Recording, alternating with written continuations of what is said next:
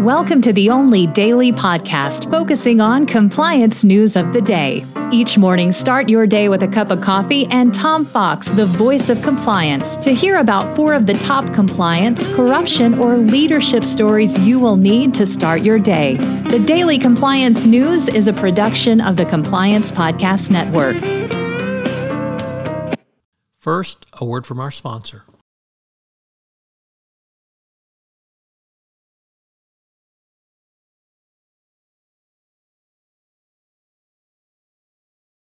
The daily compliance news for April 26, 2023, the BAT Pays edition.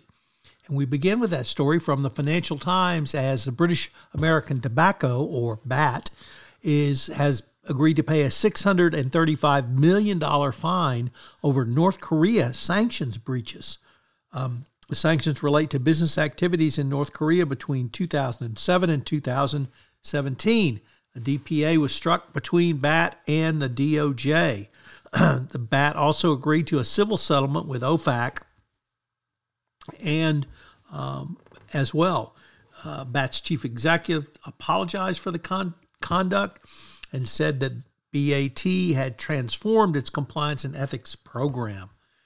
So, pretty unbelievable. Uh, the one country we've had sanctions for a long time as North Korea, it's hard to believe BAT would be, well, allow that to happen.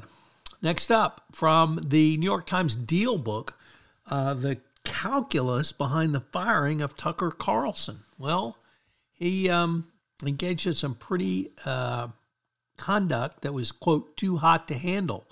Uh, the Dominion lawsuit unearthed private comments by Carlson where he profanely disparaged, disparaged colleagues, sources, and his bosses.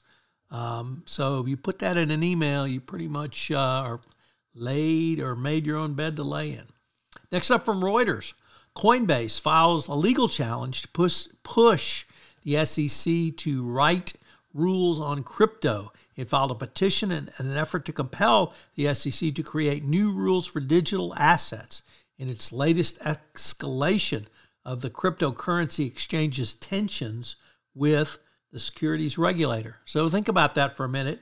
They want the SEC to put rules in place. The SEC says, We've got rules in place that cover you, buckaroo.